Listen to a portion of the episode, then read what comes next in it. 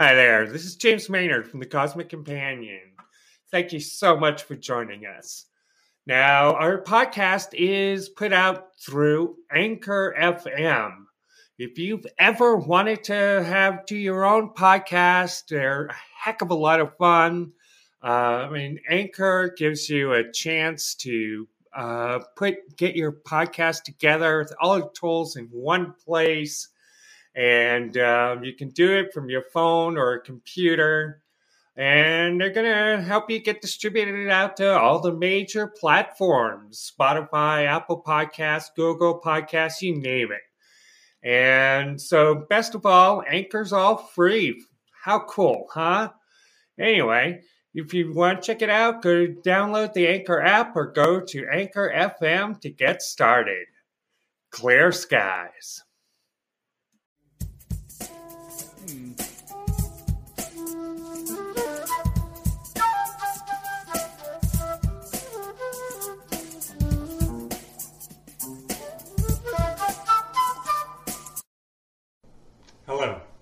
Welcome back to the Cosmic Companion. In this week's episode of Astronomy News with the Cosmic Companion, we look at volcanoes of mud on Mars. We'll also see how life on Earth may have been shaped at the genetic level by cosmic rays from space. We explore collisions between black holes and the ultra dense neutron stars and we take a look at the Wolfe Disk, an ancient galaxy that grew much faster than expected. Finally, we look at a pair of findings about galaxies, each from the same network of radio telescopes. Plus, in a fun, informative interview, we talk to Dr. Alejandro Soto of the Southwest Research Institute who recently released a study showing how microscopic life forms may be affected by salty deposits of water on Mars. Long canyons that run along the surface of Mars present several mysteries to planetary scientists. Now, a team of researchers centered at Open University have simulated the behavior of mudslides in conditions similar to those found on Mars.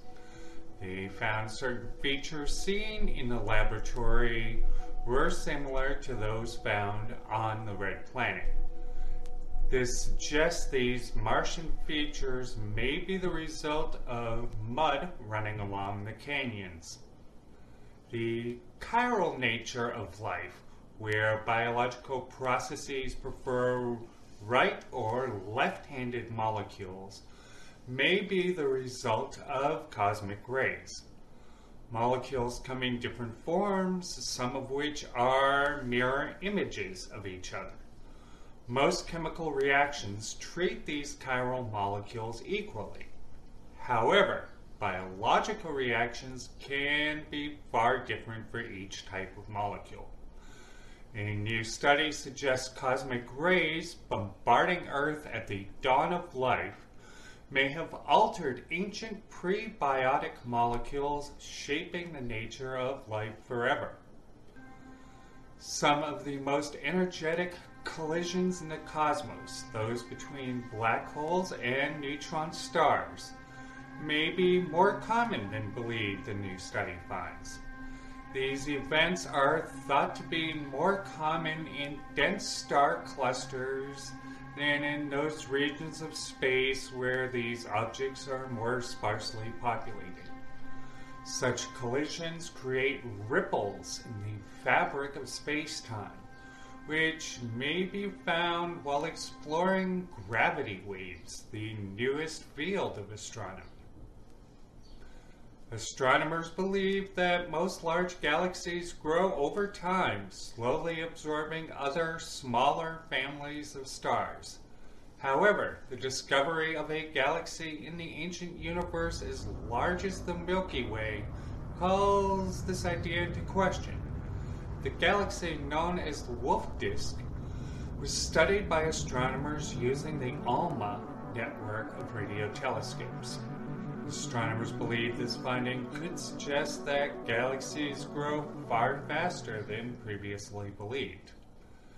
In another discovery from the same observatory, ALMA data shows a twinkling of microwave radiation coming from near the core of our galaxy.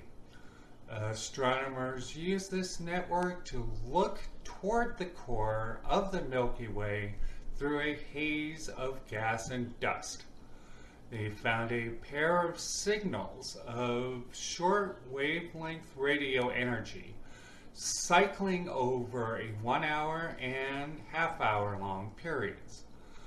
Astronomers suggest this could be caused by a pair of hot spots of gas and dust orbiting the supermassive black hole at the center of our galaxy.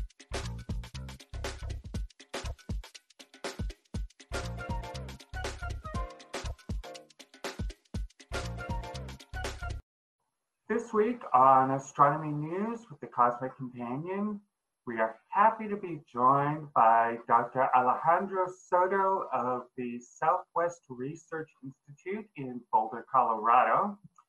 He is a planetary scientist and an aerospace engineer who's recently been interesting discovery about uh, Mars. Welcome to the show, Dr. Soto. Thank you. Thank you for having me.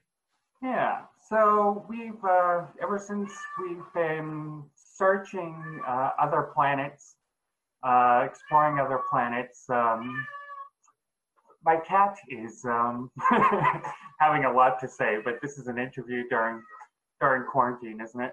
And yes. so I'll introduce him if he comes onto the set later.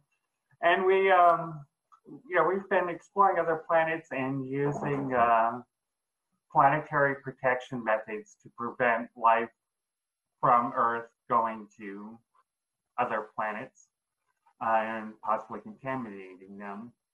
Um, can you talk a little bit about your research and how that impacts that quest? Right. So um, the important thing to keep in mind is that one of the major things that planetary exploration is focused on is looking for the possibility of life in our solar system, right? It's a long shot, but if it's there, we would love to find it. So one of the things we learned decades ago, or we thought through decades ago, is that we don't want to put at risk any future potential observations of life elsewhere. So we want to make sure that when we travel to another planet with our spacecraft, particularly when we land on the, those planets, that we're not bringing uh, life with us that could confuse our attempts to look for life on Mars, on Europa, on any number of objects in the solar system. And so the challenge is that you might think, oh, well, you're in space and it's a vacuum, nothing can live up there. But it turns out there are uh, quite a few microbes that are really tough.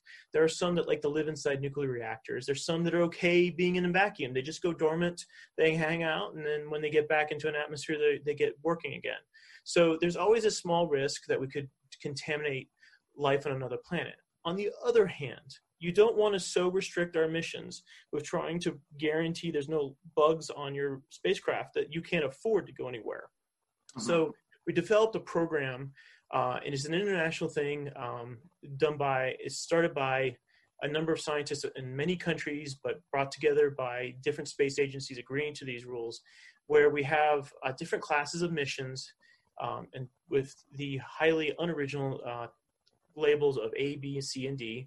And they tell you something about the the cost and the risk profile, but they also tell you something about the um, the level of planetary protection you're going to worry about. And the and the toughest one is if you're going to land on the surface of a planet that we think could potentially harbor life, like Mars, then you want to make sure you want to you want to take all measures you can to avoid bringing life with you. You also want to then try to avoid places where life could already be uh, when you land with your spacecraft, especially if it's a mission that's not intending to look for life, right? So that's where they came up with this idea called special regions. A special region was the idea is this is a spot where we don't have evidence right now, but we think maybe it could potentially harbor habitable conditions, uh, so the conditions that would be conducive to life as we know it on Earth. And so that's special regions um, was something that the community's been working on, but it becomes a, both an exciting um, driver for exploration, but also uh, a limitation, and that's the challenge. Like on the one hand, well, special regions might be wanting where you want to go for look for life, but if you're not looking for life, suddenly you can't go there for other reasons. Mm-hmm. What we were looking at was more of a general question originally. We started looking at, we just wanted to understand the conditions for different types of liquids on Mars liquid water, just plain old liquid water, will boil off really quickly on the surface of Mars. It's not stable. But a while back, some people figured out in laboratory experiments that you can get what are called metastable liquids. And these are usually um, brines. And what a brine is, and anybody who's ever cooked a fancy Thanksgiving turkey knows this already, a brine is salty water, right? And uh, the amount of brininess is a measure of how much salt is in this liquid. And so some people had already figured out that if you got the right mixture of salt and the right type of salt mixed in with some water, it might be stable on Mars. Maybe. What we mm-hmm. decided to do was explore that question beyond just what has been seen in the lab, but ask the question okay, some scientists figured out that there are these set of conditions where you might be able to create a metastable liquid brine on Mars. Do those conditions ever actually occur on current Mars?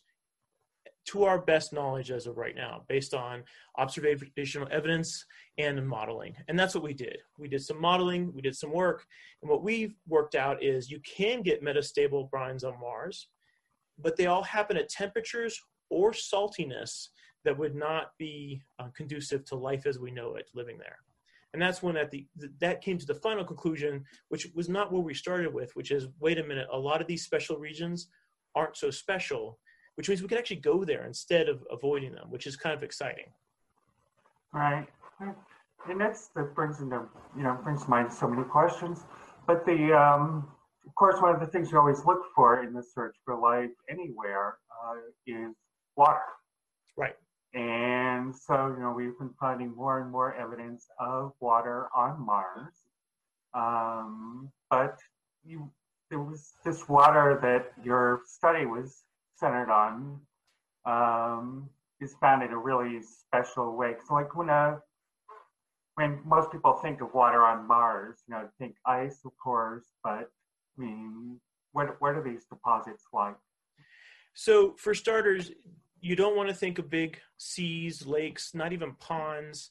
Uh, a glass of water is more than you should be thinking of. We're, what we're really talking about are droplets that could be forming and these would be really really brackish droplets. Like you wouldn't want to drink them because of how salted they would be. They've got um, uh, there's different versions of it. You can have a potassium you can have manganese salts a calcium salts.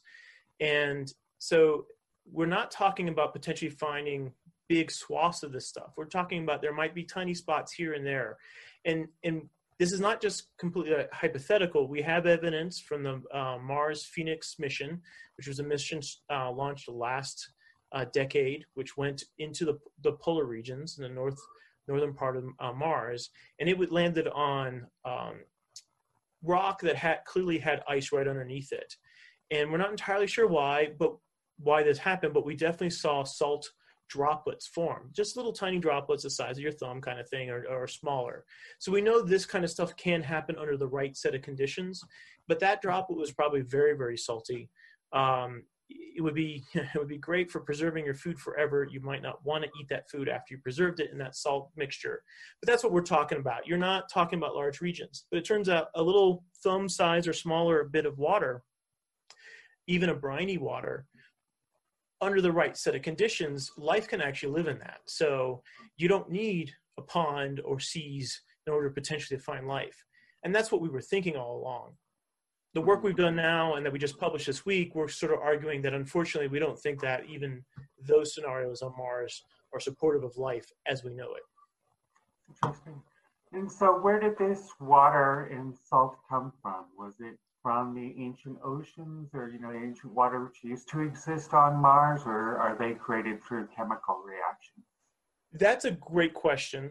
Um, in terms of connecting it to the past that's very hard. Um, we still don't know how much water we had in the past and we have no idea where it went. So yes maybe it is remnant water from an ancient ocean but no maybe it's not and I know that's never a satisfying answer, but that to me is also the exciting part, is trying to figure that out. What we do know, however, is that Mars does have a very limited hydrological cycle. It's not like Earth. Earth, we got water everywhere. But there is water vapor moving around in the atmosphere, and there is water in the polar caps. And so there is some water availability. We have seen evidence of water below the surface from radar measurements. So there is water in the system. Most of it is ice, some of it is water vapor, and maybe a tiny bit is, is captured in some of these brines, which now that we've made some maps about where they might be, we're hoping might um, motivate future exploration to go look for this um, briny uh, liquid. It could be also briny ice on Mars. That's, that's fascinating. And uh, of course, you know, since ancient times, we've used um, we've used brine to preserve foods, specifically because things tend not to grow in them.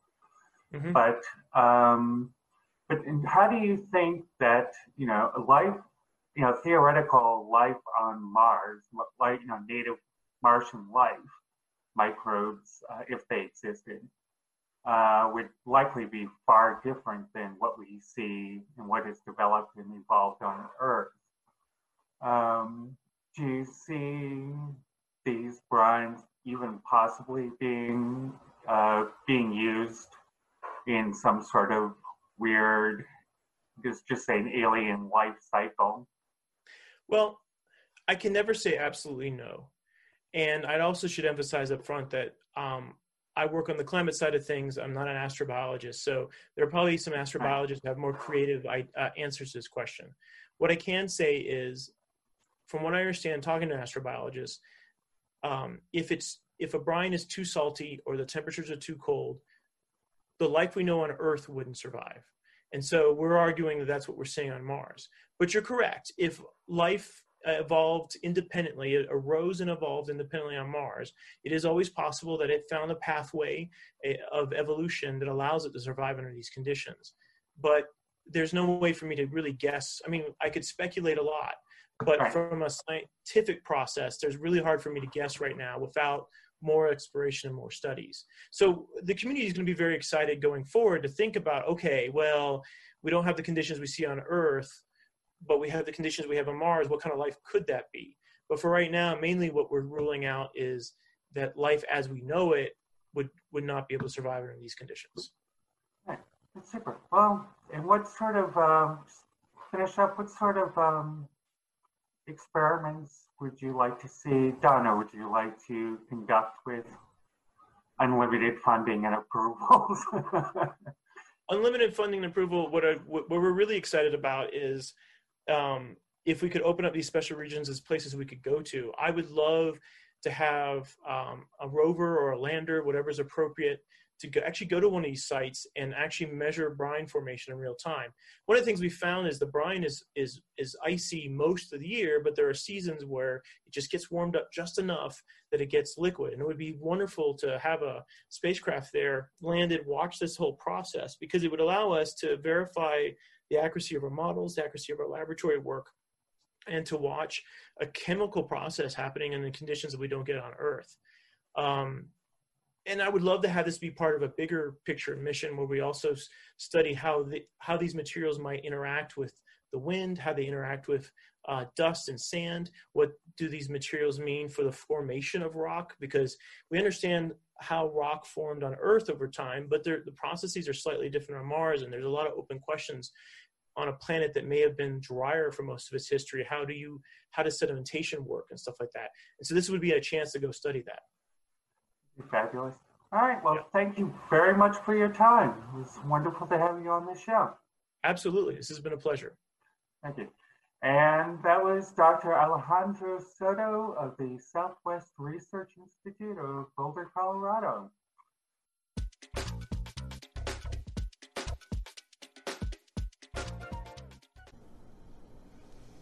Next week on Astronomy News with the Cosmic Companion, we'll be joined by Professor Seiji Sugita of the Department of Earth and Planetary Science at the University of Tokyo, researcher on the Hayabusa 2 mission currently exploring the asteroid Ryugu.